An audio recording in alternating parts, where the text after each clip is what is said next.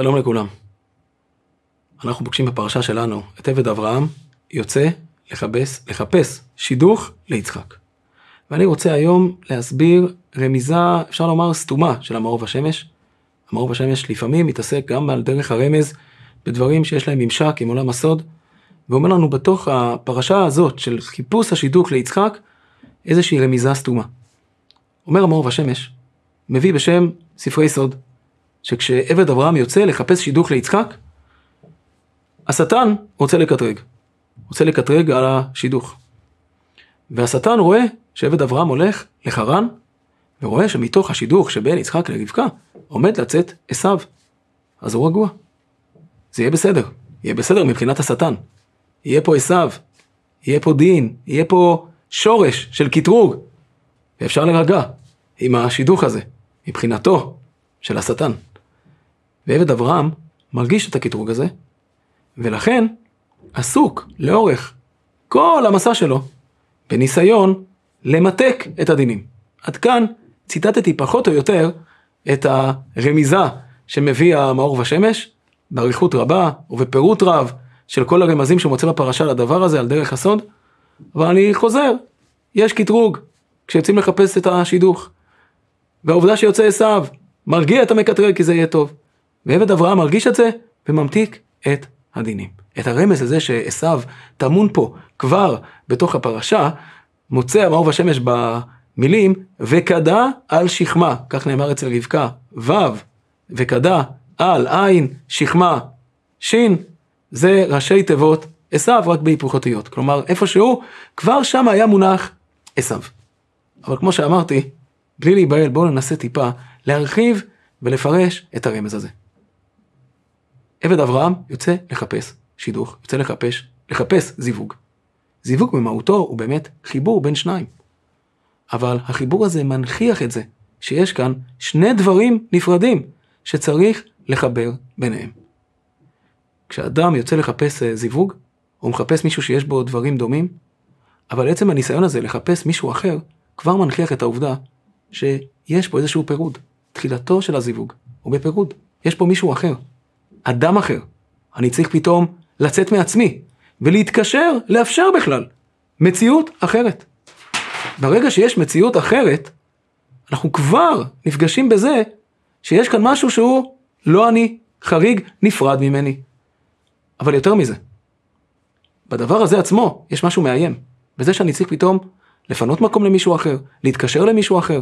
זה דורש מהאישיות שלי איזשהו צמצום, איזשהו שינוי, איזושהי יכולת לאפשר למישהו אחר להיכנס, אבל הרבה מאוד פעמים זה לא רק זה, אלא זה גם העובדה שלרוב הוא גם שונה ממני. תחילתו של הזיווג זה בידיעה שיש גם שוני.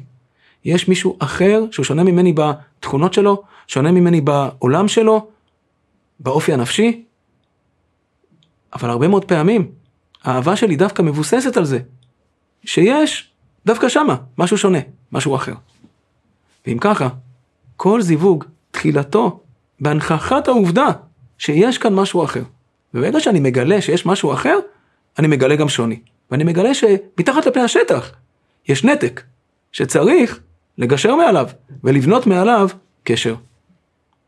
האמת, שהפירוד הזה והשוני הזה הוא בדיוק האופציה ליצור משהו חדש.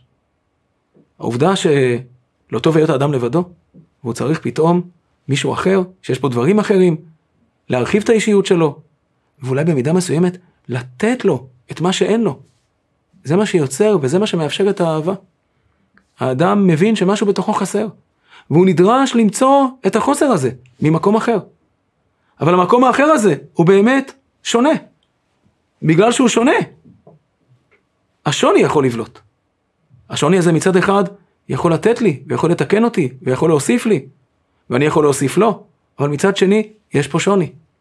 ואותו שוני יכול להיות הדבר שיוצר את החיבור, ויוצר את הדבר החדש, שנוצר משני חלקים, שהשלם גדול משניהם, והרבה מאוד פעמים הוא יכול ממש להתהפך ולהיות הדבר שמפריד בין השניים, ומבליט את זה שזה לא אותו דבר. אם ככה, בתוך כל חיבור כזה, ובתוך כל זיווג כזה, תחילתו בדין, תחילתו בקטרוג, תחילתו בעובדה שיש כאן משהו אחר ממני, שונה, רחוק, ושאני באמת מחפש להתחבר אליו בגלל זה.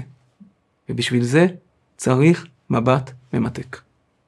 המבט הממתק בא ואומר שאני מסוגל לראות איך דווקא השוני הזה מאפשר את החידוש. איך דווקא השוני הזה מאפשר לי פתאום להיות שייך למקומות אחרים. איך דווקא השוני הזה אולי משהו שאין בי, ואני יכול לקבל אותו עכשיו מהצד השני, ולהיות שלם יותר. זה מבט ממתק, זה מבט שלוקח את העובדה שיש כאן שוני, שיש כאן פירוד, ומצליח לראות איך הוא דווקא הזדמנות שלי, או שלנו, של היחד הזה, לצמוח ולהפוך להיות משהו אחר. אם נחזור למה שאמרנו קודם, עבד אברהם יוצא לדרך, ועצם היציאה לחפש זיווג, אומר המאור בשמש היא דין, בתוכה מונח דין. מונח האיום הזה, על הפרט, מונח האיום על זה, על מה שיש בי. האיום הזה הוא מה שבאמת אמור לפתוח אותי. לבקש משהו אחר, להתחבר אליו ולהיבנות מהעזר כנגדו, ממה שעומד שם בצד השני. אבל המבט קריטי בהקשר הזה. וצריך מבט ממתק שפותח את העיניים ומאיר לי איך מה שיש בצד השני, שאולי באמת מאיים עליי בנקודה ראשונה, הוא בעצם מה שאני זקוק לו ומה שבסופו של דבר בונה אותי. המאור והשמש מרחיב ואומר שבאמת הדבר הזה הוא שורש הרחמים. וכאן אנחנו נכנסים למשהו שקשור באופן פרטי ליצחק ולרבקה.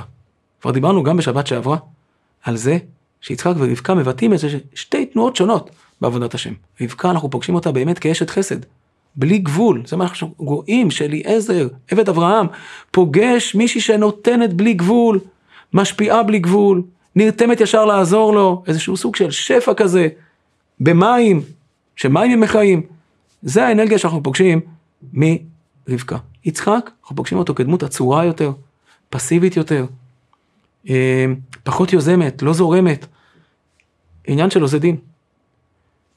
כבר שם אנחנו רואים בחיבור ביניהם איזשהו ניס, ניסיון לתווך בין החסד לבין הדין.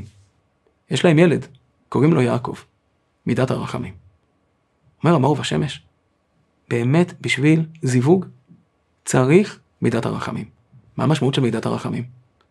מידת הרחמים, בניגוד לחסד ודין, היא מידה שמכירה בחיסרון, ולמרות שהיא מכירה בחיסרון, מסוגלת לתת לו. חסד לא מכיר בחיסרון.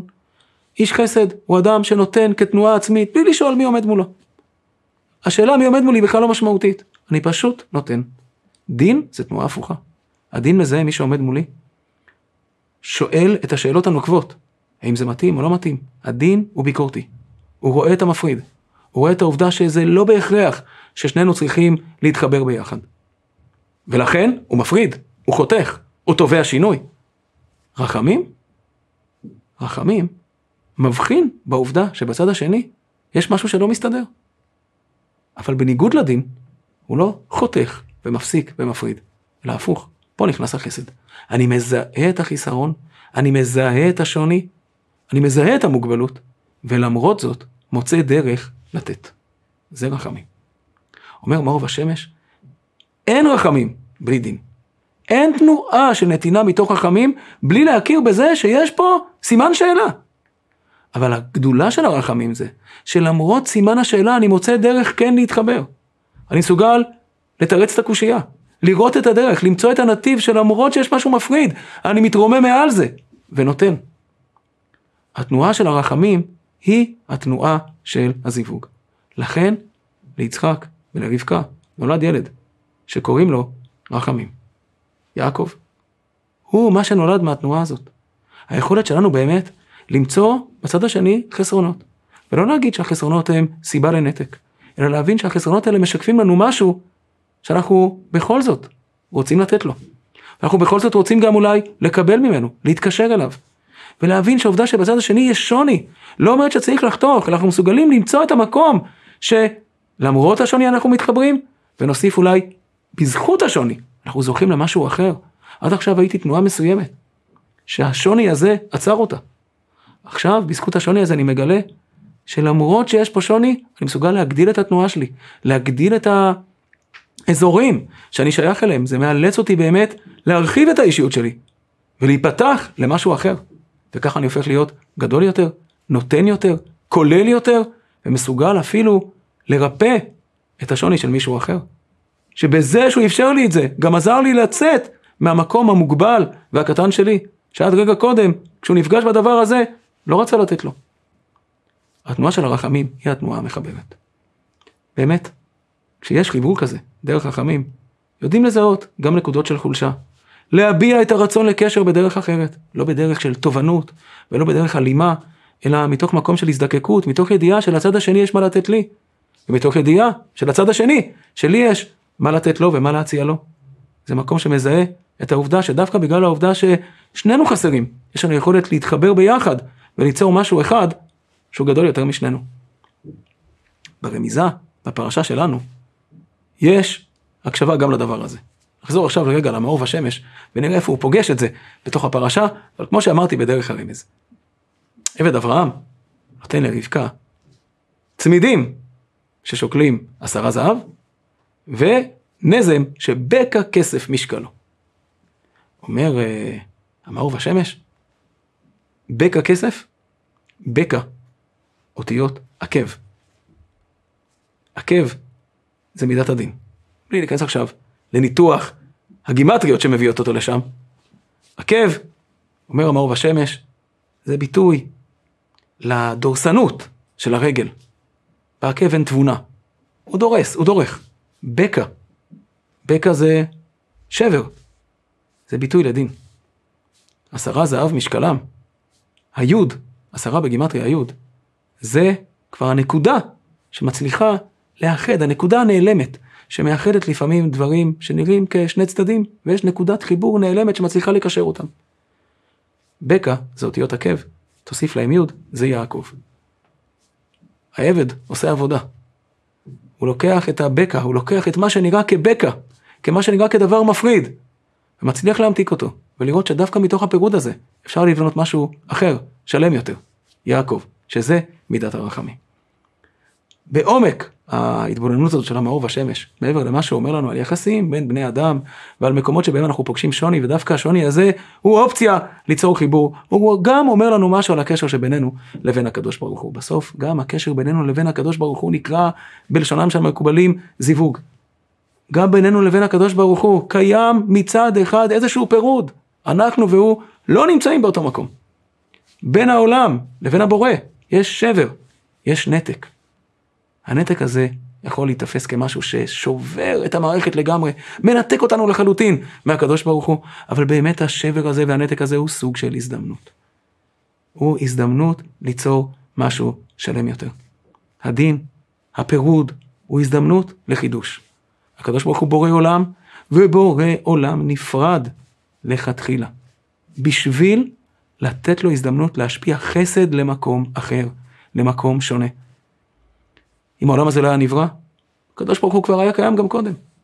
עצם העובדה שנבראנו נפרדים, היא מה שמאפשרת את הנתינה, את הנתינה שיש בה איזשהו אור חדש, את החמלה, את הרחמים, וליצור את הקשר המחודש, הבריאה המחודשת הזאת, שבין שני דברים שנראים נפרדים, ומתברר שבאמת אנחנו, עם כל השוני שבנו, והוא, זה דבר אחד. שתהיה שבת שלום.